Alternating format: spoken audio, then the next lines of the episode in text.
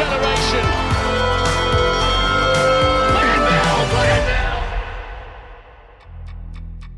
Welcome, everyone, to this week's episode of the Let's Run.com Track Talk podcast. It was a wild weekend in Houston with Sara Hall breaking the American record in the half marathon. Barely an hour later, Keira D'Amato followed that up by taking down Deena Kastor's 16 year old American record in the full marathon. We're going to break down those performances and everything else from Houston. We're also going to have some clips from the first episode of the Let's Run.com Coaches Tour with On Athletics Club head coach Dathan Ritzenhein. You can watch the full video interview with Ritz on the Let's Run homepage right now. It's also available to our Let's Run.com supporters club members as a podcast. If you want to sign up for that, it's Let's Run.com slash subscribe. This is Jonathan Gault. I'm joined by my co-hosts, the co-founders of Let's Run.com, Robin and Weldon Johnson. Guys, anything else you want to talk about this week? I hope you're doing well. I know it was a difficult week for our for our playoff teams in the NFL.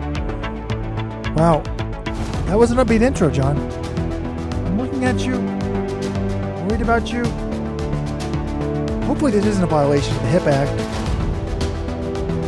Since the last time everyone's seen John, Jonathan well, I guess you, those of you besides Golden can't see him right now. Jonathan Gault has tested positive for COVID.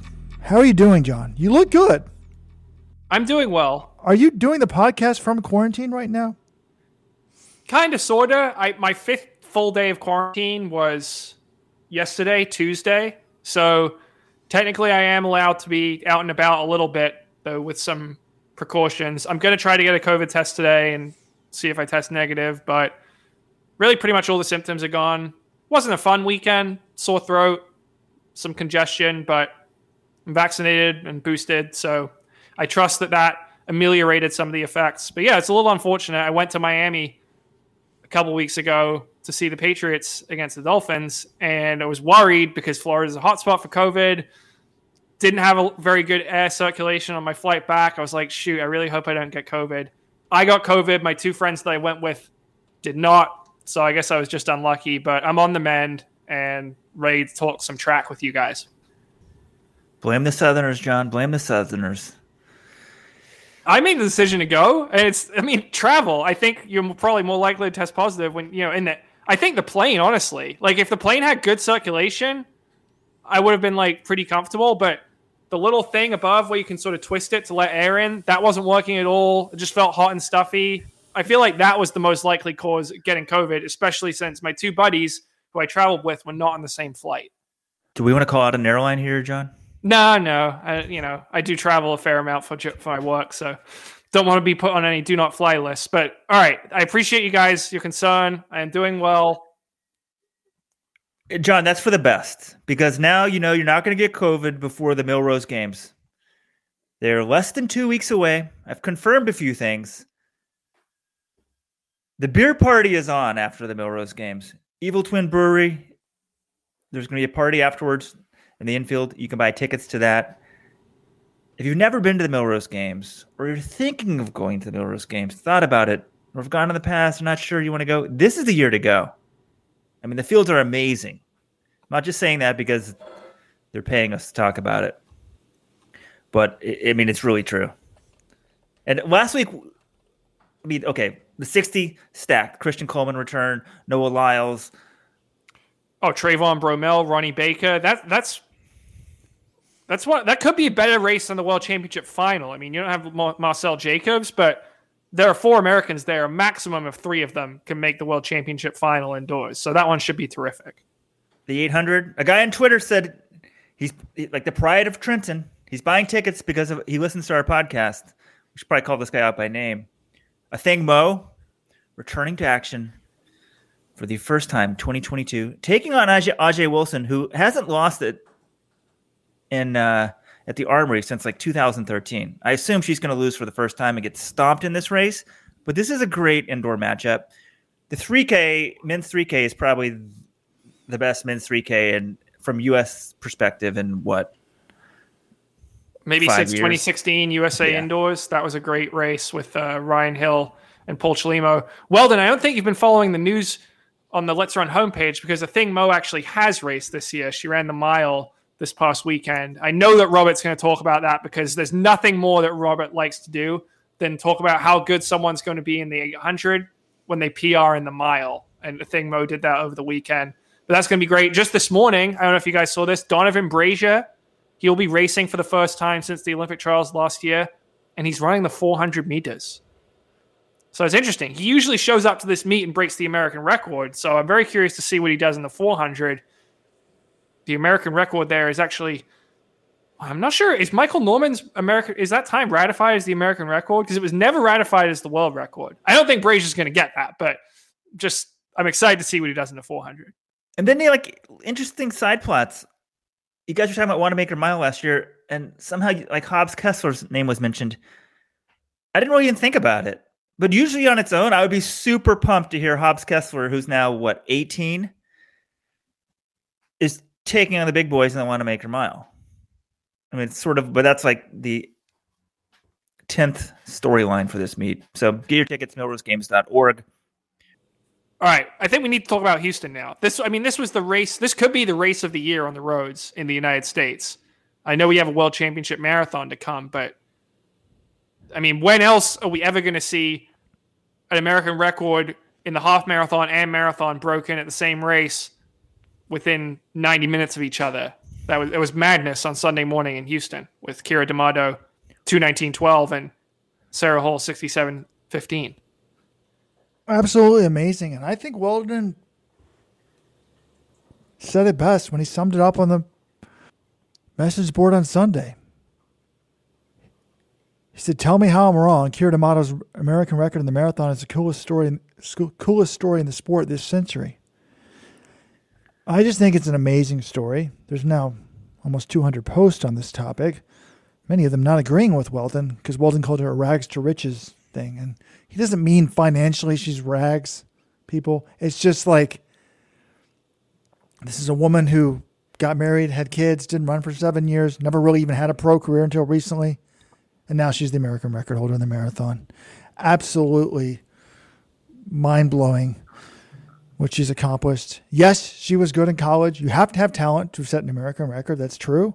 But uh, in terms of underdogs breaking the American record, this is about as big of an American re- underdog as you can get. Yes, I think she was a four time All American in cross country, but she went to t- American University. It wasn't like she was at Oregon or Villanova or BYU or anything like that, some traditional power. She got fifth at the NCAA cross, which is, is damn good. But she, her track PRs, come on, people 422 for 1500, over 16 minutes for 5,000 meters. And she tried to run a year or two after college, I think. And now she has the American record in the marathon. 15 year old record is history. Of course, it wouldn't have helped. It would not have happened without the super shoes. I'm not saying that. I'm not saying she's as good as Deena Kastor, but it's still an incredibly cool story. Yeah, I mean it's why it's totally wild. Like this woman, let's be real. No one had heard of this woman two years ago. She was 35 years old. Her personal best was 234. If I asked you who Keira D'Amato was, you would have had no idea that it's her who breaks the American record when we've had so many talents come through in this event. Shalane Flanagan, Des Linden, Kara Goucher, Amy Cragg, Molly Seidel now. All these women coming through were like, oh, well, one of them finally get to run something fast and go off to Deena. And it's this woman no one could have considered, but who has big goals and she you know she ran Chicago in October and she fell short and she was like, you know what, I'm still in pretty good shape. I'm just going to keep going. She wins the U.S. Half Championships in December in 67.55, and she says, hell, you know, I'm going to take some time off after you know to focus on the track season next year anyway. But before I do it, might as well just try and run a marathon. It's it's kind of crazy how it came together. It's not like you know this was some long term plan. Oh, we're going to be going for it. It was more like no, I think I'm really in shape to rock a marathon right now, and she did. So it, the whole thing is is crazy. John, since I started that thread, I just love this story. Just her breaking this record was so unexpected. Even her talking about breaking the record, I th- might have thought was a little bit crazy. But we had the po- Friday 15 podcast on Friday, and I'm like, wow, she really thinks she can do this. I mean, her last marathon was a 228 in Chicago. Now, granted, it was very hot that day, but this record has been there eh, hanging, and it became sort of, I wouldn't say low hanging fruit with super shoes, but a lot of women more credentialed than Keira had a chance to break it, and none of them really came close. So for her to be like, you know what, I'm to give it a go. I just love that gumption. Well, Weldon, you say that a bunch of people had a shot at it. I don't. I know I mentioned all the we mentioned all those women who have been titans of the American marathon scene, but a lot of them have run either New York or Boston or the Olympics or the Olympic trials. In terms of like real American record attempts, Shalane Flanagan made one that I can remember in Berlin in 2014. I can't ever remember Des Linden going after it or Kara Goucher. Sara Hall made an attempt at the Marathon Project in 2020, and she ran the second fastest time ever. Jordan Hasay, you know, she only ran really th- three great marathons. Two of them were in Boston. So I think that is one of the parts of this of why Deena's record has endured so long, even for the first five years of the super shoe era, was because a lot of our best marathoners in this country weren't going after attempts and getting good weather in those attempts. But and that's kind of why I think this record could be broken again in the not so distant future as we're getting a nice younger crop, crop of marathon. I mean, who else do you think in the marathon scene right now in the U.S. could break this record? I think Seidel maybe, if she gets in a fast course. Who knows when that will be? But I think that's a possibility. But actually, is there anyone else you think could do it? Yes, I think Sara Hall, although it's unlikely. I don't think actually Sara Hall's a good point. Why do you think it's unlikely? She just ran faster than D'Amato in the half. Because a 67 minute half marathon is not as good as a 219 basically flat marathon. And then Jordan Hasay potentially, although I'm getting close to putting a stick a stick and a fork in there. But look, there are th- that the reason why it hasn't been broken, and the reason why it's last 15 years is even in the super shoe eras, you basically, I mean, how much do you think the shoes are worth? Two, three, four minutes? I think the studies have said anywhere from one to four. I mean, I know for me it would be at least 10 seconds a mile, but you know, you, have got to be at least, I would say, uh, let's say the shoes are worth three minutes, which is probably on the high side. I think one study said two minutes and 10 seconds for elite women, but you need to be a 222 woman and how many women in the history of U.S. running have ever run 222 without super shoes? Well, you got Deena Kastor, obviously. But the other person on that list, Shalane Flanagan, 221.14. Joan Benoit Samuelson, 221.21. That's it. Jordan Hasay, I think in 2017 when she, she ran her 220.57, probably had super shoes. Amy Cragg definitely had super shoes when she broke 222. So, Des Linden did run 222 in Boston the windy year, but she didn't have super suit shoes. But Robert, I, I think that sort of detracts from your point because you're saying, oh, you have to be a 222 woman, but like some of these women could have been faster, but they never really went for it. Like Meb Keflezighi, you really think he's a two? Like, would you say he's a 208 talent? Of course you wouldn't, but that's the fastest he ran because he was always running these non-championship races. So I do think that does play a role in race selection. But also in the marathon, I think certain people are time trailers and certain aren't. Meb, I just, I think going to London and banging it from the gun wasn't his forte. Uh, and this record, yeah, obviously without super shoes, it wouldn't be gone. And by the time you're hearing this, well, if it's after 7:30 p.m. on Wednesday, we're doing a live show with Keira D'Amato and Deena Kastor. I think it'd be really cool to bring them together. And no, I don't think this run is better than Deena's. Deena was amazing that year. I think she was the number one ranked marathoner and the number two ranked marathoner in the world that year, and sort of disappointed with her season. This is nowhere close to that. But if somebody was going to get the record, I guess you could argue we have it want to have it both ways because we're like, oh, this record's cheap, blah blah blah. But Keira D'Amato just in Houston of all places saying, "Yeah, I'm going to go for the record sort of by myself." I mean, she brought in her pacers. She leaves no nothing unchecked. She brings in her own pacers. She pulled her kids from school.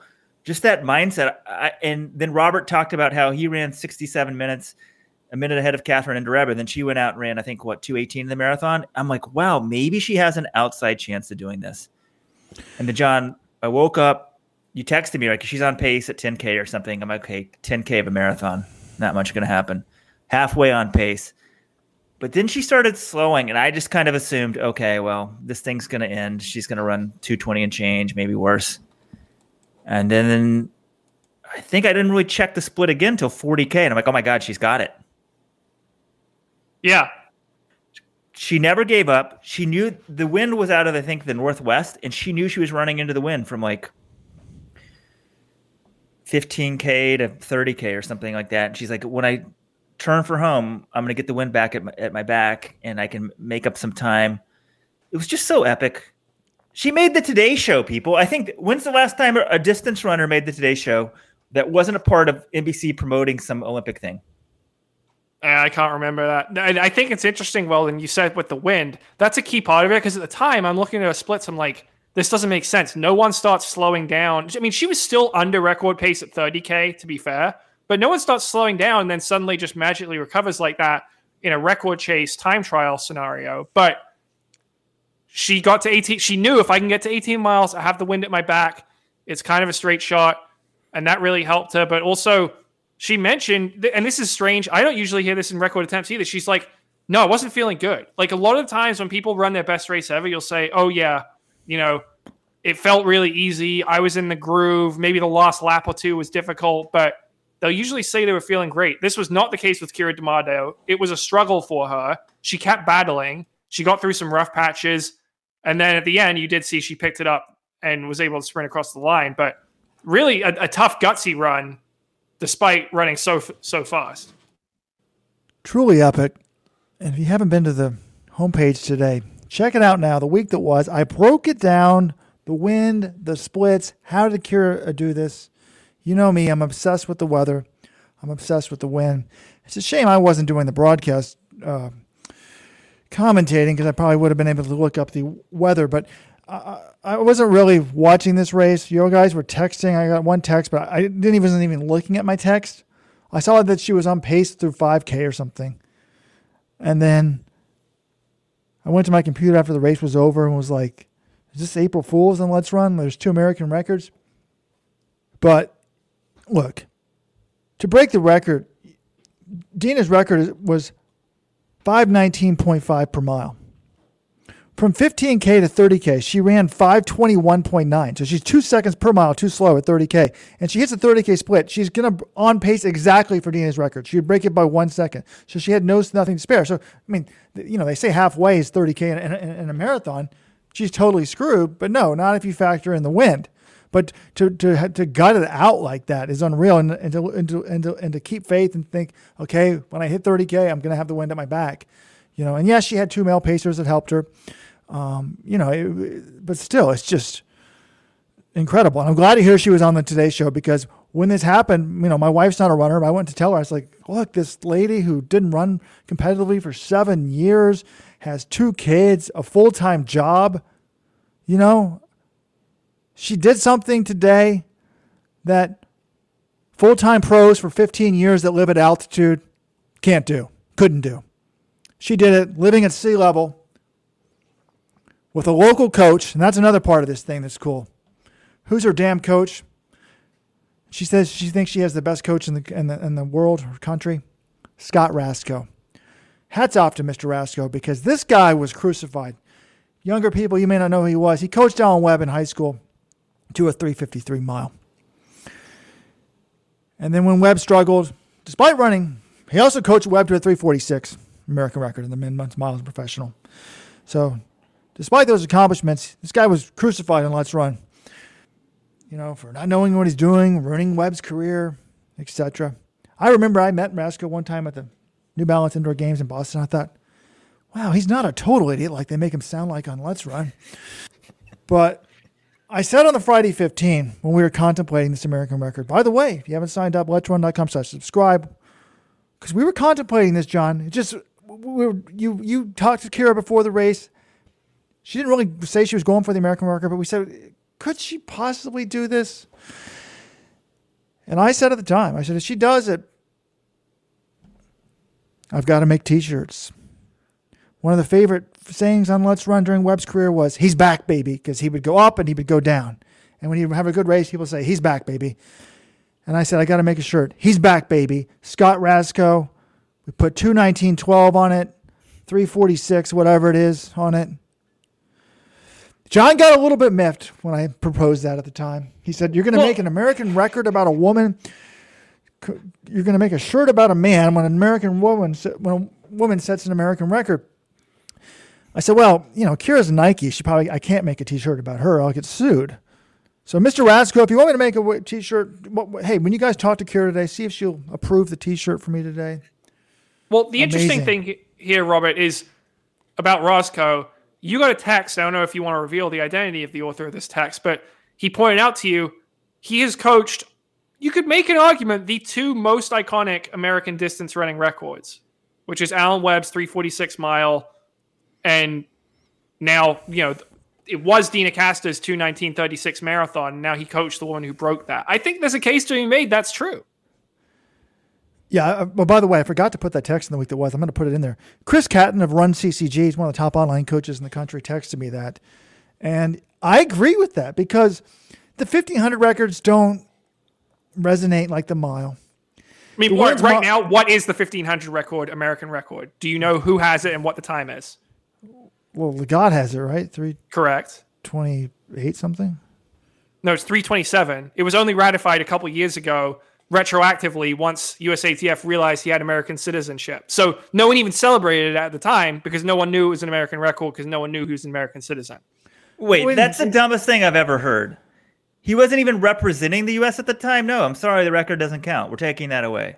You have to represent the U.S. No, The rule was if you're an American citizen, that remember this was happened when Mondo Duplantis broke the American record in the pole vault at the European Championships, and everyone was like, "This is a joke." We had a we we got all bent out of shape about it when it happened, but yes, that's the American record is when he was running for Kenya. so the rules changed because now you have to be representing the country. Correct. But also, Lagat, there was some, I don't know what the word is, shady stuff kind of going on. Because for a while, he kept it hidden that he was an American citizen so he could compete for Kenya the first year, right? That is a factual statement, correct? yeah, because Kenya doesn't allow dual citizenship, so. If he wanted to, he was either had to keep it a secret and compete at the Olympics. If he made it public, he was not going to be able to compete in the 2004 Olympics when he won a silver medal. Kip, I'm sorry. I shouldn't have said shady. I should have just said smart. Some smart stuff going on. Yeah, plus Lagat ran faster for Kenya than he did the U.S., so that's not that iconic. When you look at the men's marathon, Khannouchi already had the world record when he was running for Morocco. So when he gets the American record as an, you know, when he becomes a U.S. citizen, that's not that significant. Um, you know, the five and ten records are, are sort of being broken fairly Right. regularly. What about Evan. Jager? Evan's favorite race? Sorry, Weldon's favorite race, Paris Diamond League 2015. That's a pretty iconic American record. Eight flat. but he didn't break eight. And I just think what was special about Deena's record was it was the first and only American time under two under two twenty, and now we have a second. So And it gives me hope. John, you said how many current American women could break it? I'm not sure. Seidel's the one name that comes to my mind. But I'm like, wait, if Keira D'Amato can run 219, no offense to her, we got to get women start in the U.S. running at least 217, 218. They got to raise the bar. So now the bar has been raised, right? She's run 219. That's going to inspire other women to think, oh, wow, people like me can do this. It's not some like invincible god like Deena c- can only run that fast. Like this is more doable. It's more in the in, in the my wheelhouse. So just super impressive and part of the rags to riches thing. This woman ran a 314 marathon 5 years ago. And when we first put this up, I said in March 2017, that's less than five years ago, D'Amato ran 314 in her marathon debut at the Shamrock Shovel, Shamrock Marathon. We have a correction to make. That was not Keira D'Amato's debut. A Let'sRun.com sleuth has emailed us and wishes to remain anonymous. But the best that we can tell is Kira D'Amato's marathon debut was a 349 at the Missoula, Montana Marathon. Now that's at altitude in 2013. 349. That's crazy. I mean, she was so out of the sport. The fact that she could get back in it, obviously she was talented and break the American record. It's just where your dreams become reality. That's why I love it. But some people don't get the analogy. And then, should we go there? I mean, huge thread. Keira D'Amato's run is suspicious. I'm suspicious of Keira D'Amato. I think she's receiving the ultimate compliment. People think this is too good to be true. It's got to be pharm- pharmacology. What's the word? Pharmacologically enhanced, something like okay. that. I think, look, I think it's fair to at least broach that topic. I mean, she's made an outstanding breakthrough. I can't ever remember someone making this sort of an improvement this late in her career. But we also know she was a big talent who had an injury problem. Uh, she was also apparently not in the right event because she was running the 1500, where clearly her talent lies in the long distance. And she also, she's, it's not like she, you know, she's continued to, it's not like she just went from 219 in her first marathon back. She has continued to improve. When she ran 228 in Chicago, it was a hot day and she was not healthy. Remember, she was injured last year at Costa, the Olympic trials. And she's also got the super shoes now. So I just think there's a lot of things to weigh in. Like, I remember last year when Keira was setting up her American record attempt in the 10 mile, she was really worried that there wasn't going to be enough money for drug testing. She said, I'm already spending a few thousand dollars putting this thing on.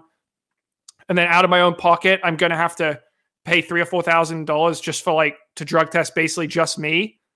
Like, do we, is this really, you know, necessary, but she's like, I kind of think it has to be necessary because I don't want anyone to have any doubts about me. So she eventually got a grant.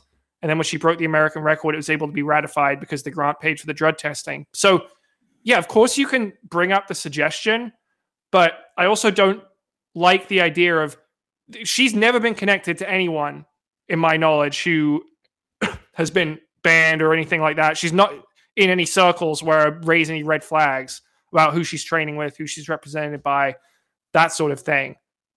So I, I think I just think you got to be really careful about bringing up just oh she must be doping. Well, when all you're going off is the times. I was stunned when Weldon started this rags to riches thread, and people were like suspicious. I was like, what? Never crossed my mind. You know. Now, I totally get why a lot of fans are jaded. I mean, I've said this before and I've gone through the logic.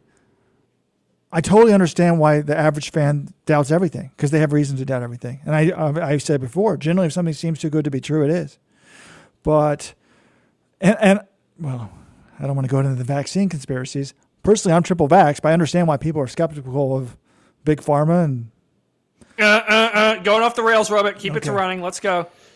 But that story, it's interesting. You know, when she was setting up her own 10 mile record, she wanted to be drug tested. Most people don't even care about that. I remember thinking at the time, don't spend the money, Keira. Don't waste your money. You got a family to support, you know? And this is just such a cool story. When Nike signed her for the contract this year, I remember thinking, and then she missed the trials, was hurt. I was like, man, they just, I mean, I was like, why would Craig Masback sign her? I guess it's kind of a nice story. Maybe she's like a social influencer for, for moms, but like, they're never going to get any elite performance out of her. And then she's got the damn American record right now. Wait a minute, Robert. You thought they weren't going to get an elite marathon, elite performance out of her? They signed her in early 2021, which was right after she ran 222, a huge PR at the Marathon Project. Like that, that's right there is an elite performance. Okay, so that was after the Marathon Project. Yeah, I signed up after the Marathon Project. Not just yeah. like she's 37. Like, what else is she gonna do? I figured her best days were behind her. I mean, you know, you can go. No, normally, the shoe comp- normally the shoe companies hire you based on well, what they think your potential is when you graduate from college. And I'm like, at 37, that's a long distance memory. You know, is she on the front nine of her career or the back nine of her career? And the answer to me would have been back nine. And then she sets this record, and I'm like, God damn it! I hope her agent has a huge American record bonus in there, and I I hope someone at Nike is patting Craig Masback on the back for signing her, because it's a cool story. But they, I mean, did they ever think she'd end up on the Today Show? Come on. Well, Robert, you're looking at this the wrong way, though. Like, if you've been running for 15 years and you're in 37 and you're starting to decline, yeah, maybe someone would say, okay, I'm not re-signing you. It's not worth it. This is someone who only got back into running a couple years ago. She's still on the upswing at the moment, and maybe this is the peak, or maybe the peak's next year. We don't know, but your value you need to evaluate it differently. And I think in general, what we've seen the last few years is that you can hit your peak in the marathon in your late 30s. I mean, Shalane Flanagan was 37 when she won New York. There's Linden, maybe she, I think she might have been 35 when she won Boston, but but Sara Hall just broke the American record in the half marathon at 38. Eliud Kipchoge is 37 years old, and he just won the Olympic marathon by 80 seconds. And he, honestly, he's probably older than that. I just think when you know you're a marathoner, you might not hit your peak till your late 30s. I'm sure some people aren't happy, but Nike, which didn't have the best track record of treating pregnant women, they now have the mom with two kids who goes from a hobby jogger to breaking the American record. They're geniuses at Nike. They also needed to change their image. So it's just a great story. And I, am looking up a couple things here.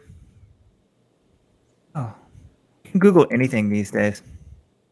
My wife is approximately five months, I think, older than Keira.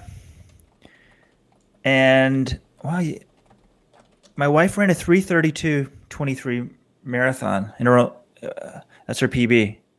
My wife was not a runner. In ninth grade, the track coach said, You can run anywhere you want if you stick with this sport. Instead, she went to lacrosse and field hockey. So, any agents, anyone out there, get in touch with me. I guess I got to send her out for a run right now, right?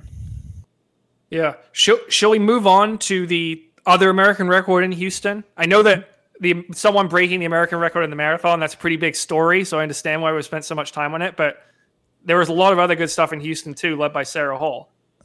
We can go there one second, but good on. Take my filter off. Chris Lear told me not to say the following comment, but I'm going to say it anyways. I've developed a filter over the years, but I want. I, I told Chris this morning. I said we were talking about this. I'm like, what an amazing story. And I said, I can't believe people are talking about drugs. I said, I get it. I mean, I remember when all these Kenyans are running fast and then they have ties to, um, you know, former to, to, an Italian coach who used to have ties to cycling. We're like, oh, could they possibly? A lot of them be dirty? No, it's just a natural dump. Anyways, I understand the mindset as I said before, but I said I told Chris Lear, who wrote the book, and Alan Webb, sub four. I said I just can't believe people being so negative. I said, you know, I was joking with Jonathan Gault that the odds, this performance definitely to me raises the odds that Alan Webb was on drugs. I'd say it doubles it, you know, because I always, people used to ask me about Webb on drugs. I said, no way Webb's on drugs. Didn't think so at all. Never thought it. But well, if he was on drugs, he was on drugs in high school and he started early. So if that was true, Raczko is the pharmacologist. Webb was on drugs in high school, and now Keira's on drugs, uh, well, 15, 20 years later. So Alan odds have gone up by double, but they're still way less than 1% people. Okay, let's go to Sara Hall's time. Another cool story. I mean, if it wasn't for D'Amato, we'd be talking about Sara Hall for the last 25 minutes. It's just really amazing that the American half marathon record holders, male and female, live together, are married together, set the records on the same course. And while they're the same age in college, same years in college, right? They did it, what, 15 years apart? How many years ago did, did Ryan Hall set his record? It's 15 years. And Sara had a great quote after the race that I thought encapsulated what this story is. She said, I thought it would be really special to do it today with it being 15 years since Ryan set the AR here. That day changed our lives forever. It launched his career. That kind of shows the story of our careers. For him, he knocked it right out of the park from the beginning. And then for me, it's taken 15 years of just grinding and persevering and overcoming so many disappointments along the way to get to this point. It's really special. Ryan's been the number one supporter, the reason I'm still doing this. Because Ryan now coaches Sara as well as being her husband. And it's it's awesome because yeah, Ryan Hall one of the greatest phenoms in American long distance running history. Now, ironically, it was Sara that won Footlockers in high school, not Ryan. He happened to go up against the greatest high school cross country runner of all time, Dathan Ritzenhein. But on the roads, yeah, Ryan is a phenom, but he was essentially done by his 30th birthday in the sport. Whereas Sara Hall, by her 30th birthday, she really hadn't done that much. She'd always been at these championships, but in terms of her own career, you didn't really think of her as a star. She was a, the definition of a jack of all trades. She takes up the marathon in 2015. Even that doesn't go well initially, but she keeps just training and training. Every buildup gets a little bit better. 2019, she breaks out with that 222 in Berlin. Then you think, okay, there's something here. And then she just keeps getting better from there. It's really, it is great story of perseverance about finding your niche. And it's crazy because she probably wouldn't have even been in the sport had she not been married to a professional runner. She did not enjoy the lifestyle back in the 2000s when they were training in Mammoth. They were isolated from people. She wanted to get more involved in, I believe, her, you know, her uh, work with poverty. And if she hadn't married Ryan, she might be off in Africa right now doing poverty work. And instead, she was like, well, Ryan's a professional runner. I want to support him. I'm going to stick it out and continue being a pro runner. Eventually, Ryan retires. Sara keeps going, keeps getting stronger, and now she's the fastest ever at the age of 38 in the half marathon. It's just a terrific story. Now, if you want predictions on this, I don't think this record lasts long. Ryan Hall's record has lasted for 15 years. I'd be stunned if Sara Hall is the American record holder at the end of this year in the half marathon. I'll give her this year. I would say by the end of 2023, I think it'll be Weini Kelati or possibly someone else. But I think it will last less than two years. Yeah, for those of you who didn't see the race or not looking at the results, Hall 67 15, breaking Molly Huddle's record of 67 25. There were a couple other Americans. We can get to them in a second. Who ran very well. Fiona O'Keeffe is now part of the Puma group. 67.42 in her debut. I mean, she missed the world record by 17 seconds. And they were all together until what the last lost five k. Yeah, five k. And Emily Durgin, sixty-seven fifty-four. So three women, American women, under sixty-eight minutes in one race. It shows, you know, the bar is rising. Because, but Sarah, uh, I mean, she got absolutely crushed in this race. Vicoty Chepngeno, who and World Athletics is called Vicar Victory Chepngeno but we think Vicoty is right. Ran 65.03. Winning, I mean, you get beat by two minutes and you break the American record. I think that's one shows there's room for improvement on this record. The fact someone in their debut is right behind them shows there's room for improvement on this record. But still, super cool story. I mean, yeah, w- without Keira's run, we would just be saying, "Oh, this is we would have done 25 minutes on this talking about Sara's run here. Yeah, and Sara Sara herself admitted there has been times in her career where she thinks she was in better shape, but it either didn't come together in the race or she wasn't running a race. This one, she was in good enough shape and she was able to get the record. But Robert had a terrific stat in a week that was comparing the current American records in the half and full marathons and how far they off are off the world record. And for the men's half and full marathons and for the women's marathon, they're all three point something percent off. Sara Hall's American record in the women's half is 6.97% off. And I think part of that is because the half marathon world record for women is insane. It's 62.52 by Letesenbet Gidey. I think you can make a strong case that is the greatest performance out of all those records, but it also shows you that there is some meat on the bone for the American record.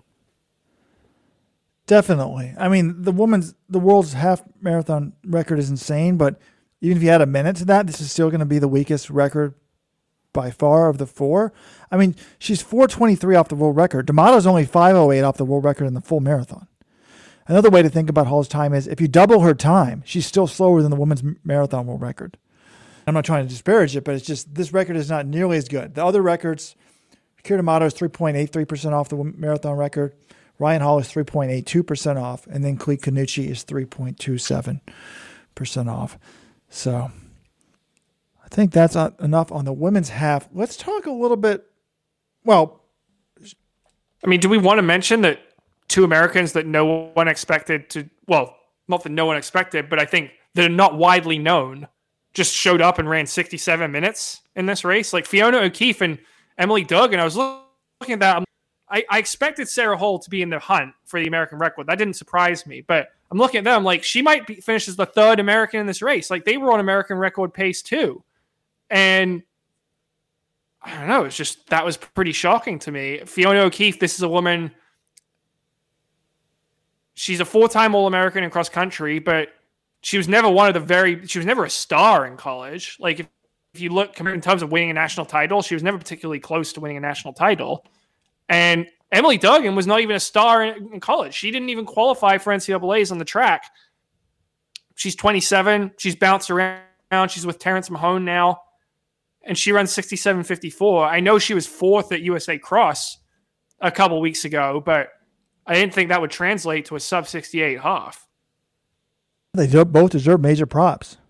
I mean, you talk about the four-time All-American in cross country. That kind of reminds me of Miss D'Amato, but D'Amato was fifth. O'Keeffe's best performance in cross country was 13th. There's a big difference there. And I guess I, I did want to say one thing about the race winner, Vicoty Chepngeno. She kind of reminds me of a younger version of Keira D'Amato in the sense of this is a woman that was in the 1500 in Kenya for a long time. She ran 419 at age 16, 2009 stuck with that all the way through 2018 when she was still running the semifinals of the Kenyan trials. Finally moves up to the roads and has won like basically every half marathon in the United States since then. I think she's won Philadelphia three times, but she had never, you know, her, her PR as of November was 68.03. She ran 67 in Philly, and now 65. So, you know, I guess part of it just shows you sometimes people aren't going for fast times, but, you know, they're all, you know, interesting stories. Let's move to the men's race now. For the record, Ethiopia's Milkesa Mengesha won in 60-24. But what interested me here was a well, shout out to Kirubel Erassa. Super impressive 60-44 half marathon debut for the Ethiopian born American. It's kind of funny. He's Ethiopian born American who went to high school and college in America, but now lives in Ethiopia, but runs for America. It's a global economy, people. It's a global economy. But, you know, unsponsored, fantastic run. But what's was more interesting in terms of things to talk about to me was the performance of these ex Hoka athletes. I mean, I'm the one that's been obsessed with super shoes really since the day we found out that Nike was camouflaging the shoes in 2016 to try to hide the fact that they had them before they reversed course and decided to brag about them. But, you know, when Hoka sponsored the website a couple years ago, I remember talking to Ben Rosario and said, like, you guys don't have these shoes, like going into the trials, like, aren't you worried about it? Like right before the 2020 Olympic trials. He's like, no, we've got our own shoe. We got the Carbon X and the Rocket X and blah, blah, blah. I just, you know, we have good, good, good, good product.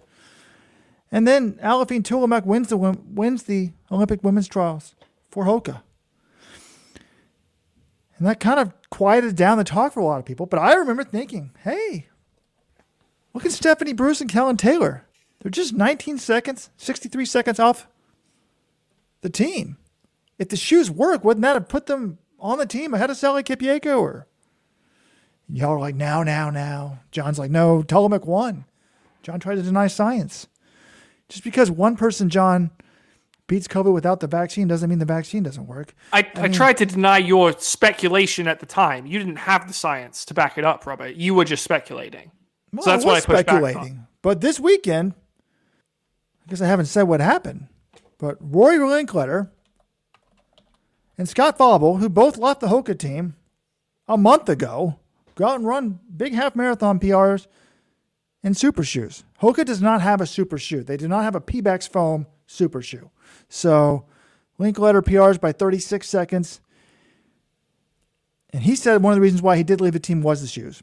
Fauble, who said the shoes were not a factor in his decision, and actually famous a he penned a famous column called "Let's All Take a Chill Pill" Super Shoes Edition earlier early last year. He ran the biggest PR. He won a 107 PB. You can't tell me that it's not the shoes.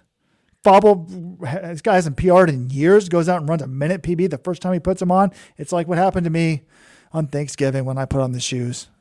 I was like, my God, these things are amazing. Well, I'm not going to deny that the shoes play didn't play a role. I, I'm I'm sure that they contributed, and Rory, when he left Hoka and AZ Elite, did say that the shoes contributed in part for his to his decision to leave the group. But you've also got to remember this is a very fast race in general. Like Houston, people don't go to run Houston to run slow. They go when they know they're in good shape and they go to rip a fast one. So they did have that going for them. I'd be interested to know. They also changed coaches. So maybe they just got, I don't know. I'm just throwing in, these are some of the variables we have to consider. But obviously, the most obvious one is the shoes. And yeah, they both ran huge personal bests in those in Nikes. I mean, Robert's getting too carried away because one, when we talked, he if you listen to the Ritz podcast, he's like, "Hey, Ritz, a lot of athletes get a new stimulus from changing coaches. They run faster times. You broke the American record at 5K after switching coaches. So Rory's improvement of what 30 something seconds, that's not that crazy to me. A minute by Scott, yes. And the more important thing to me is the science of the studies. The study has been done by the guy in Texas, Let's Run Come podcast listener. I guess we can put a link to it in the show notes that showed that this one study, at least, maybe we need more, that the Hoka shoe wasn't up to snuff. So I think Hoka, they make great shoes. Like there's a reason tons of people are training in their shoes, but their racing shoes are putting their athletes at a competitive disadvantage. I, think they should come out and say you can race in whatever shoe you want. Um, and you know, we hope we need to have a shoe that has the I think it's called the Pebax foam. Their shoe doesn't have the Pebax foam because other companies have made shoes that look to be. I mean, Puma had some fast runners. Uh, Sara Hall runs for Asics, and uh, but the bigger picture for me also, I think World Athletics they created the situation they need to pay to finance the studies on this, and it should be done every single year. They should. I don't know what it would cost to do good studies, but say fifty thousand dollars a year, and just let people know, at least for a little while, athletes to know, like, hey, you're running at a competitive disadvantage or advantage, because we want a level playing field in the sport. That's what everybody wants, I think, except well, Nike. They, they don't, or maybe the shoe executives, because Nike launched the shoe at the Olympics, and wanted their athletes to win because they had better shoes than everybody else, not because they were better athletes than everybody else. But it's it's a little bit un- unfortunate now, I think, because the only way to sort of test this right is when athletes switch companies, and it's not a perfect, you know, double blind placebo study. But people are going to start drawing inferences. Right. So well. He, the other thing is, well, like, yeah, you, there are some other variables. Like I mentioned before, like if you look at Scott's marathon half marathon track record. His last half marathon before this was the Michigan Pro Michigan Pro half in October 2020. That was a race that came down to a sprint finish. He got beaten out, but he ran 62.18.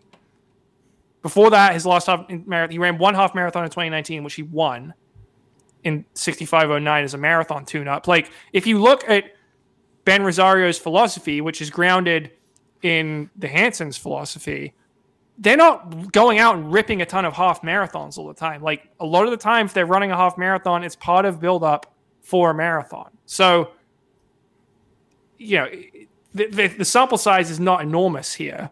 But again, I do think that the shoes played a role in here. And I think it's instructive to compare this to another brand, one that only recently got back into distance running, and that's Puma. Because if you remember, Puma last year, they have a flurry of signings. They signed Molly Seidel and there were a lot of questions at the start saying, wow, is Puma like, are athletes not worried that they're going to be having an inferior product? Like, Puma hasn't had a distance shoe for years. They're suddenly going to come in with a competitive shoe. And I think the recent performances have kind of allayed those fears because we've seen how successful Molly Seidel was last year. She ran an American course record in New York. She was the bronze medalist in the marathon in Sapporo. Fiona O'Keeffe ran in Puma and just ran 67.42 it's pretty interesting. They when they launched their pro athletes last year and their, their new shoes, they said they had spent years studying the shoes and made sure that when they came back in, they were going to be competitive. And I think so far it's borne out. Puma is pretty competitive compared to a brand like Hoka that's been around for a while that doesn't seem to have been able to catch up yet. Well, John just gave Hoka the ultimate compliment, a brand that's been around a while. Hoka is much newer than Puma. What's John talking about? Not in well in distance. I'm saying Hoka has been making marathon shoes for what almost ten years now. Puma only. When was the last time you could buy a Puma marathon shoe before 2021? I don't think they even existed. I'm sure all along you could. Puma's made running shoes for 50 or 60 years, John. I don't know. I don't remember anyone racing a marathon in a Puma until last year. Any pros, at least. Well, that's a sponsorship thing. I mean, I'm saying, was that a priority of theirs to make a marathon shoe for for the entire decade of the 2010s? I don't think so. Whereas Hoka, I'm sure it was one of their biggest priorities. I also think one other thing that's lost. In, Robert always says, "Well, if the shoes are worth two minutes and they were within 90 seconds or something at the Olympic trials, then they would have been on the team." You also have to take race dynamics into account, just because like these differences are going to be their biggest in a race like Houston, where it's just all out from the gun. If it's a tactical race where the pack's only breaking apart in the last few miles, yes, it will help you over the last few miles. Especially, you know, one of the big things about super shoes is you have more in your legs for the last five, 10 miles of a race. But, you know, just saying like, oh, that's the absolute difference and you apply it to the entire course of the race. Well, no, it might only be really five miles of racing where you're separating from someone else. So I just think those numbers are a good inference, but they're not, they can't just be applied across the board in every situation. Great racing in Houston. 50th anniversary of this race. I mean, they deserve major props. Thank you, Chevron. Thank you, Aramco. I don't know if we are allowed to compliment oil companies these days, but they put some serious money into this race. And we got some great perf- and we got some great performances. But it's not good enough for everybody. The number one thread on the message board right now. And this is not even linked to on the homepage. We did not put this on the homepage. You can't control the masses, people. How does Sara Hall accept her declining status? Number four, Keira D'Amato is suspicious. Number seven, I kind of view this as funny. Your move, Molly Seidel. And that didn't help some message board poster who started the thread. You all suck. No wonder actual legit runners hate Let's Run. This guy just goes off, essentially railing about these threads. Now, the Sara Hall one kind of pissed me off a little bit, but we've people are entitled to their opinion. They're like, she's been eclipsed by Keira D'Amato. How's she going to handle that? Keira D'Amato being suspicious, We've always said it's a let's run rule. You can speculate about drugs. We think it leads to a cleaner sport. Not necessarily we agree with the speculation, but I used to receive the nastiest emails because we let people say Lance Armstrong was a doper. As for the Molly Seidel, John, you pointed this out to me. Did you guys see this, Robert? On her Instagram, there was a post. She was kind of giving some props to Keira, And at the bottom of the th- her third story, it said it's like me and Keira, and there's two arms embracing. She says, "Not giving a damn what Let's Run thinks." That's fine. If that's her attitude to the message board, they're they're going to look. Molly Seidel and almost every American pro has way more fans than Dow does. And the thing is, those doubters, almost all of them congregate on Let'sRun.com. If you're going to find doubters in the sport, they're not usually going to be well, I think our sport's too small for you to have Twitter haters. Like the massive sports, you might have some Twitter haters. But if you're a distance runner and you're going to have doubters, they're going to be on Let's Run. So people say, "Oh, I, I, did it." You know, the haters like Cole Hocker when he won the Olympic trials last year. He he silenced the haters in his own stadium. No one's doubting Cole Hocker's talent. They were just saying like, "Oh, maybe he'll get second at the Olympic trials behind Centro," which, by the way, that was my prediction. Am I a hater because I didn't think he'd win the national title at age 20? I don't know. But people want if you're going to have doubters, they're going to be on Let's Run. And yeah, I'm sure there are some doubters for every pro, but Molly Seidel has way more fans than doubters. It just happens that her Dowders are all in the same place. Well, I think it shows one how small our sport is because yeah, there's one place where people are actually talking about these pros. But I said this on the forum, and the poster said, "Oh my God, making about yourself." I'm like, this proves Molly Seidel is at least aware of the thread. She might even be on there, and I think it proves she does care. And I don't care where she gets her motivation, but the fact she goes to Instagram unprompted and puts this on there, I think it's kind of interesting, right? It's like the sports world is famous for this. Bill Belichick, Belichick, John, he's like when the Patriots were like rolling, somehow he'd make themselves underdogs every year. You know, people are out to get us. And I think athletes, they need motivation. I think it's clear. Well, a pro athlete can say they don't post, but I love it when I meet someone. They're like, I don't go on the forums much. I'm like, why do you need to tell me that? I don't really care if you do or if you don't, but I don't know. Fans are going to be fans. I think it's pretty funny. I say it all the time, folks. Unlike Twitter, unlike Facebook, you can reach us by phone. One eight four four. Let's run. Uh oh. Wait, didn't I say that the voicemail will be changed? Robert, have you changed the voicemail? Do it right now before the podcast gets released. You still got some time. Okay, wait. Now this is what's going to happen. Before this pod, when this podcast drops, the voicemail hasn't changed. If you can dial one eight four four, you need to somehow tape it with your phone or prove this to me. And there's not an option seven for voicemail explicitly stated. I will I will give you one hundred dollars and it'll come out of Robert's money. I can probably do that for the company. I'll just withdraw it and say it's a draw from Robert's ownership of the company. All right, can we get back to Robert's point here, though? I like hearing Robert when he makes his points. He was about to say something interesting, and I want him to go. I thought Weldon was going to apologize because a number of people did text us at 844 538 7786, as well as leave voicemails for the with name suggestions for the new coaching tour, pro coaching group tour.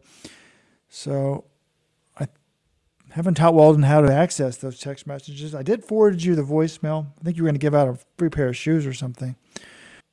And now I've lost my train of thought. You're going to say something about Molly Seidel, about the Let's Run thread. No, you said, I, you, oh, I've say said this, this all the time. I said, look, everyone in life wants to be a victim. People think that's a negative connotation. Look, I want to think that, you know, we actually have real minorities who are victims, being people racist against them. Now the white man wants to be a victim. People are out to get them. But it's the same mindset of everybody wants to be an underdog. It's easier to be an underdog and to think you're not being appreciated. I mean, Cole Hocker was being hyped on these boards for six months straight and he thought people were doubters. Yes, there was a few doubters, but, you know, there's nothing wrong with that. Sports have people that think you're great. Sports have pe- people that think you're not so great. I thought the your move, Molly Seidel thread, was fascinating because it's playing on the Cole Hocker Centrowitz rivalry. And it's like, okay, D'Amato puts this out there. How does Seidel respond? I thought it was a great thread. Now, some people are saying D'Amato is the best American marathoner now because she's run faster. I think that's personally a dumb argument, but I think it's interesting. It's the type of thing you see on these ESPN, Fox Sports shows. And then I'm, I'm like th- three pages into the thread. One guy's like, this is misogyny, and this is why no one likes this website. I'm like, okay, one post out of 60 is extremely negative. Like, it, this is fun to me. This is cool that people are debating this. And I don't get why people are so thin skinned. Like, what are actually two of the higher, most responsive, two, two of the most popular threads today in terms of responses? Well, they're both related to the NFL. Kyler Murray is the most overrated professional athlete ever, LOL. I actually posted on that defending Kyler Murray. And Dak Prescott is no elite QB. He's a journeyman, just mediocre. He will never lead the Cowboys to promised land. I think both of those are gross overstatements. I think both quarterbacks are, I mean, it just depends on how you view it. But let's get into the real debate here. Do you guys view D'Amato as the best marathoner in America right now over Seidel? No, i Absolutely not. And I like it. Well, I think it's an absurd statement. But I, the absurd. I think the outright dismissal is a little disrespectful as well. She did just run faster than any American ever.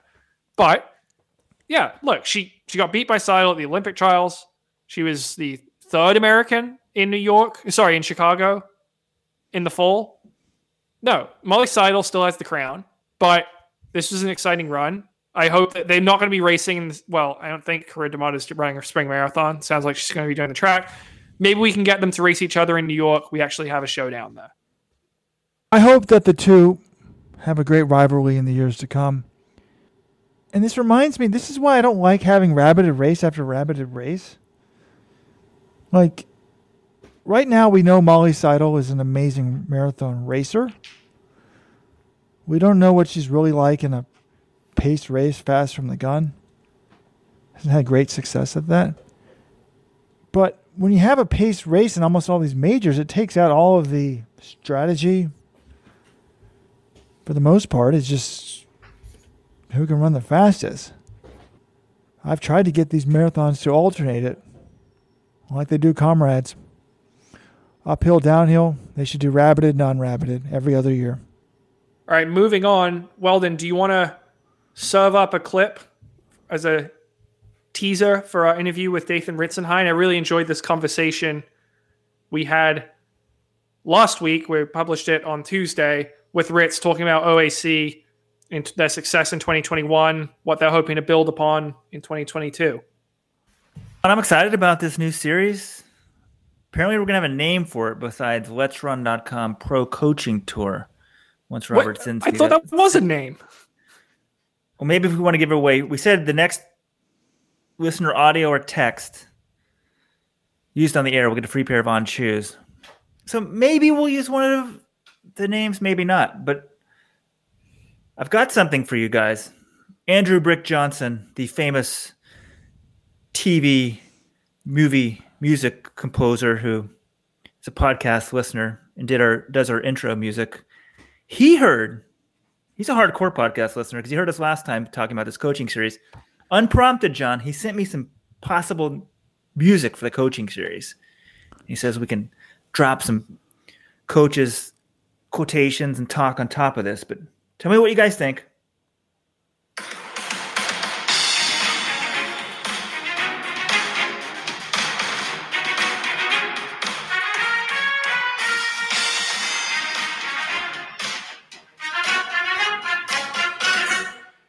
That's amazing.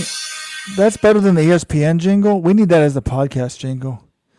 And Okay, so when do I start talking? Like this week on the Let's Run.com Pro Coaches Tour, Dathan Ritzenhein. Yeah, yeah, I think right like that is really good. It's it's definitely better than hearing Robert's breaking news thing or taps every other week on this thing on this show. So the full video is up on the website. If you want to get the audio as a podcast, join the supporters club, let'srun.com slash subscribe. That audio is already in the supporters club podcast feed. But I'm going to play a few clips for everybody else. Also to get Robert heated up here because Robert loves to say running's all physical. And Dathan has this to say about that. the mental part is so much of it. Like everybody, the physical part, the training. I mean, I'm, a lot of people don't do a whole lot of different stuff. Like it's pretty based, you know, like it's pretty. You have to have the same things in every system to be successful. But really, if they're confident and they believe in what they're doing, you'll see the them be able to go to that place that makes great races. Whereas, you know, they're they're not. Uh, you know, they're not. They're just not going to cave. They're going to get the most out of themselves on that day. So there's Ritz saying top level coaching. It's not the workouts, it's getting the athletes mentally pre- prepared. I mean, he would know. He's a guy. He went through a number of different coaches in his professional career and his college career. One of the greats, Mark Wetmore. So uh, when Ritz speaks about that sort of thing, you listen. I don't understand what I'm supposed to be doing, guys. So a super, super talented dude who signed super, super talented runners to his pro team is telling me how talent doesn't matter. If that's the case, why doesn't he coach the same guys that he was coaching at Grand Valley State, the Division two school? Or why doesn't he just sign the fifth guy off the Colorado team and coach him up? I'm not saying that running's not mental at all, but our rags to riches stories that we've been exalting on Let's Run for the last hour plus, or the woman who was fifth at NCAA cross country, the woman who was a high school national champion. yes, You know, once you're seven feet tall, the mental game makes a big deal in the NBA. Once you're super, super talented, the mental game makes a big, a, a big game. And distance running. Weldon said Keira D'Amato. Now that she's running 219, everyone else is just going to go run 219. Guess what? Deena Kastor ran 219 15 years ago, and no one came close to it.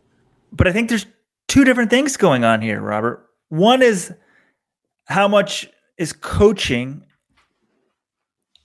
and how much is mental. But of the coaching, I think there's a mental component. You're ignoring that. You're just saying it's talent or mental. There's also the physical component of the workouts. I think if you would say a lot of coaching is designing the workouts, you have to have the proper workouts. And he's saying, oh, the workouts are secondary. We're all kind of doing the same stuff. It's the mental thing that distinguishes it. So maybe the argument is you need top level talent, a mixture of workouts, and then the mental thing is what is the cherry on top. Why is the NFL by far the most fun sports league to watch?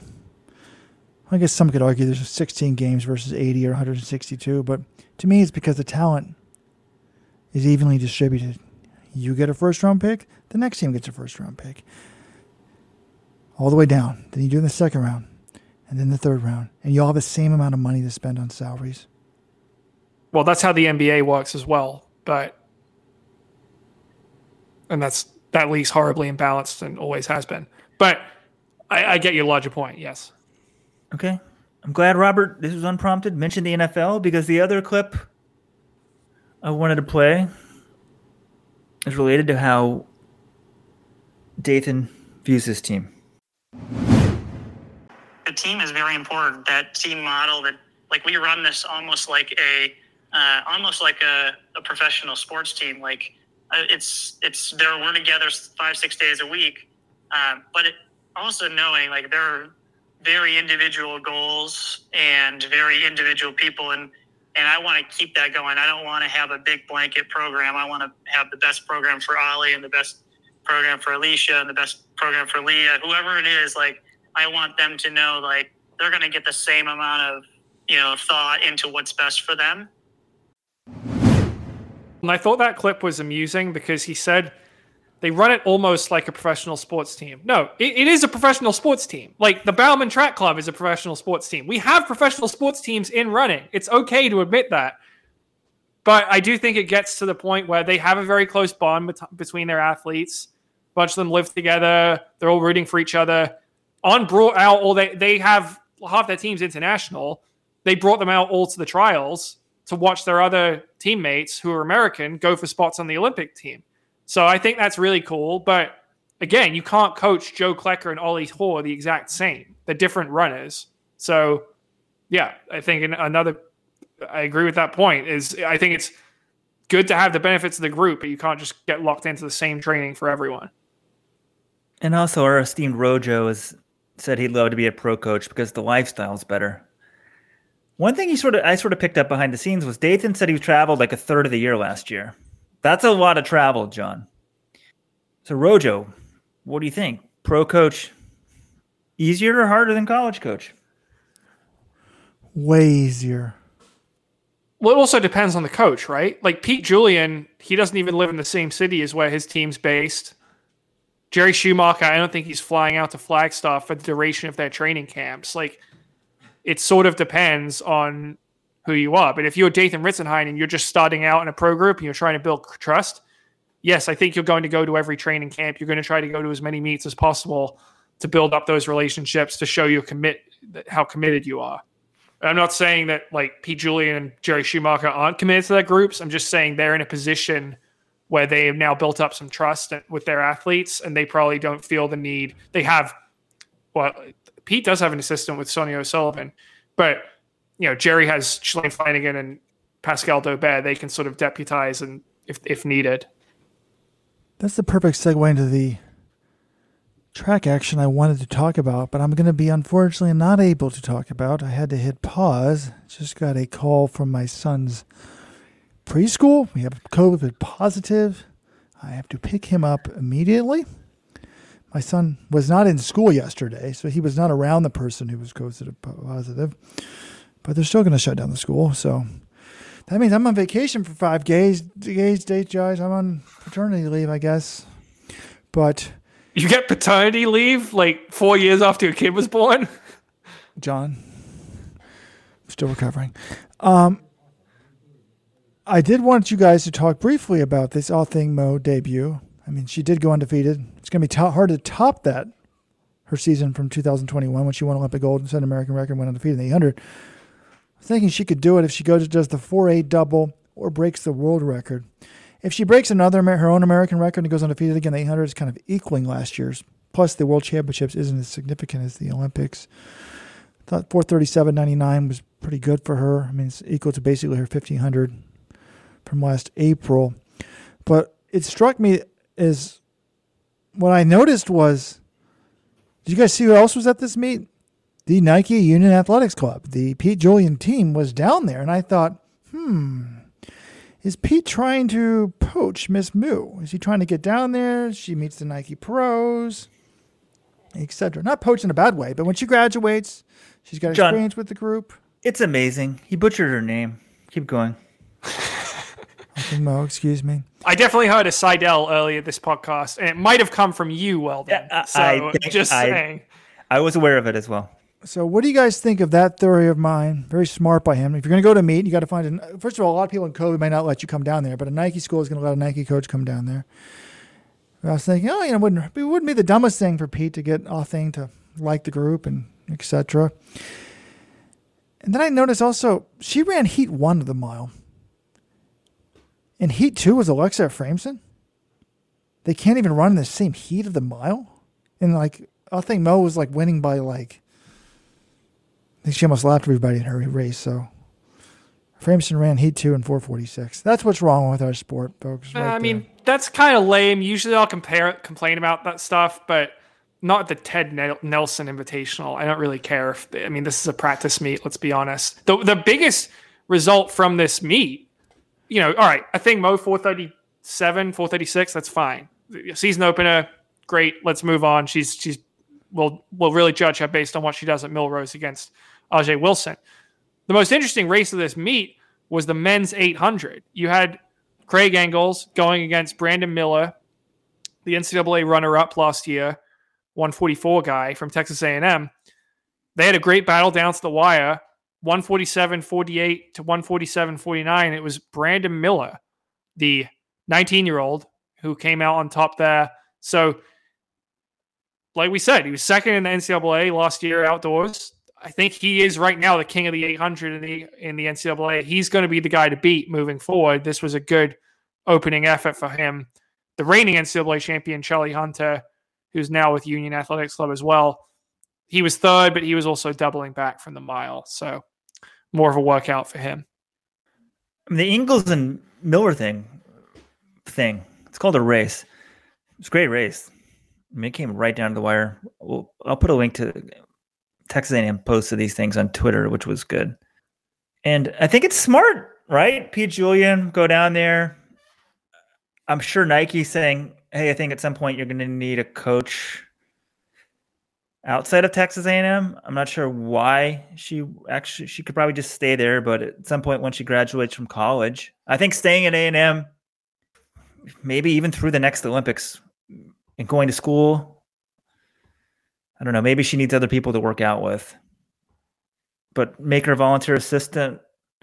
I don't know if that would work or not. I mean, she's the greatest thing America's seen ever. I think maybe at the 400 and the 800. So don't mess this one up. But I assume you know she, she's gonna. It's her decision, right? Well, not pretty- always. Sometimes with her, I think it would be her decision. Sometimes they sort of force you out or to a Nike sponsored coach. Look, yeah, after last season, I don't think there's going to be any immediate pressure on a thing mode to change things up. I'm not sure if I buy this recruiting angle. Texas A&M, they just have they have a good track. They happen to be hosting a meet. Kind of makes sense to run there. I guess they could have gone out to Spokane. There was a meet there over the weekend, but I think they're doing that next month. So yeah, I'm not really into like any recruiting efforts. And also, Thing Mo, okay, if they're saying she has to go with a Nike affiliated coach, who else is she going to join apart from Pete Julian? Like, she's not going to go to Jerry because that's not an 800 group. Pete Julian already coaches Brazier and Raven Rogers. Now, maybe having Raven Rogers there is a problem for training together. I mean, you don't want to train with one of your biggest rivals, but clearly he's shown he can get big time results in the 800. He's the obvious choice if they're making him her go with the Nike affiliated coach. I don't think he need, she needs to go fly down for some quasi recruiting trip, but yeah, for now I would say until she starts tailing off, let her train with Milton Mallard if that's what she wants to do. She, this is only her second year in college. If she's still taking classes, maybe she wants to graduate. So I don't know, but I don't think there needs to be any rush to change things. Yeah, things in just a wonderful situation. I mean, she's going to be a multimillionaire, but she really. I mean, but you got to think also. Last year was her freshman year of college. She really seemed to be enjoying Texas A&M. But think back when you're a freshman, you're first living on your own for the first time if she wants to do the college experience three more years, I would be fine with it. I mean, not that I. I'm glad she has your permission, Weldon. I, I, don't want to say it that way, but I'm just saying if I was advising her, if I'm at Nike, I'd say, hey, yeah, we're fine with this. Now they may their history, their track record is they're not fine with it. They do seem to push people towards training groups, their own training groups but I wouldn't I wouldn't be messing with with what's working with her because Milton Mallard. Let's not forget she was a 201 800 meter runner when she went to Texas A&M last year. Now she's a 156. 155. 04. Wait, how did I forget a second? Is is Keely Hodgkins only 150? She's 156. No, she's 155 as well, I believe. Wait, they both took off six seconds? That's just sick. This is going to be a great year for running. And th- that was one thing Ritz said also. It's like people forget the start of last year, there was just COVID meets, th- there wasn't stuff going on. There's some thread on Let's Run Now. Like, essentially, it's like, what are the odds the NCAA meet gets canceled? And I'm like, none. They're not getting canceled if it wasn't canceled last year, it's not going getting canceled this year. And speaking of great season, it is going to be a great year. Well, then, because we've got the Millrose games coming up, but Robert Johnson has made a bold claim in this week's week that was he said that Millrose is not even the best indoor meet of this season because, well, obviously we've got the World Indoors in Belgrade in March, but we've also got on February 17th the Meeting Hauts-de-France Pas de Calais in Liévin, France. Last year, if you remember, that's where Gudaf Tsegay broke the world record in the 1500. Jakob Ingebrigtsen almost broke the world record in the 1500 as well on the men's side. American record for Grant Holloway. Getnet Wale also almost broke the 3K world record. And this year's fields, they're trickling out and they're going to be incredible. Salomon Barega, Olympic champion in the 10,000. He said he's going for the, the 3K world record. Gudaf Tsegay's back. She's running the mile this year. I wouldn't be surprised if that's a, a world record attempt. Jakob Ingebrigtsen, Olympic champion in the 1500.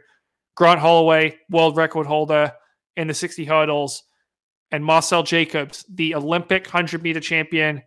He's running there as well. That's a lot of, you know, it's three Olympic champions, a world record holder. It's really exciting. I, I think that's going to be a terrific meet. It's February 17th, but we saw how fast the times were last year. I think we could see some world records this year. That may be a better meet, but not for U.S. distance fans. And that meet won't be on national TV. It's not accessible to most people in America. I'm, I'm, I'm sticking by it. For an American distance fan, American track and field fan, get to the Armory June January 19th. Stay for January 29th. Oh, oops. Sorry, I don't want you to buy tickets for the wrong day. January 19th is what, like tomorrow. January 29th. actually. Evil Twin party afterwards. It's going to be epic. You can meet John and I because we'll be working, right? And this party will be going on. This will be great. Yeah, quote unquote working. I, from my experience working for Let's Run, if there's a party going on in the middle of us, like we might be able to get some work done, but we're probably going to slug a couple beers as well. well if Robert doesn't come to the meet, we'll make him do all the work, and we'll, we'll John, we'll be networking. That's what it's called. Genius, networking. genius. Yes. All right, and listen to the Ritz podcast, your Sporters Club member. I don't know what we're gonna do with this Deena and Keira D'Amato thing. For sure, there'll be a video on Let's Run, and I guess for sure we'll drop that podcast in Supporters Club feed. A lot of great action, a lot to talk about. Very exciting year, John. Until the Friday 15, everybody. Signing off.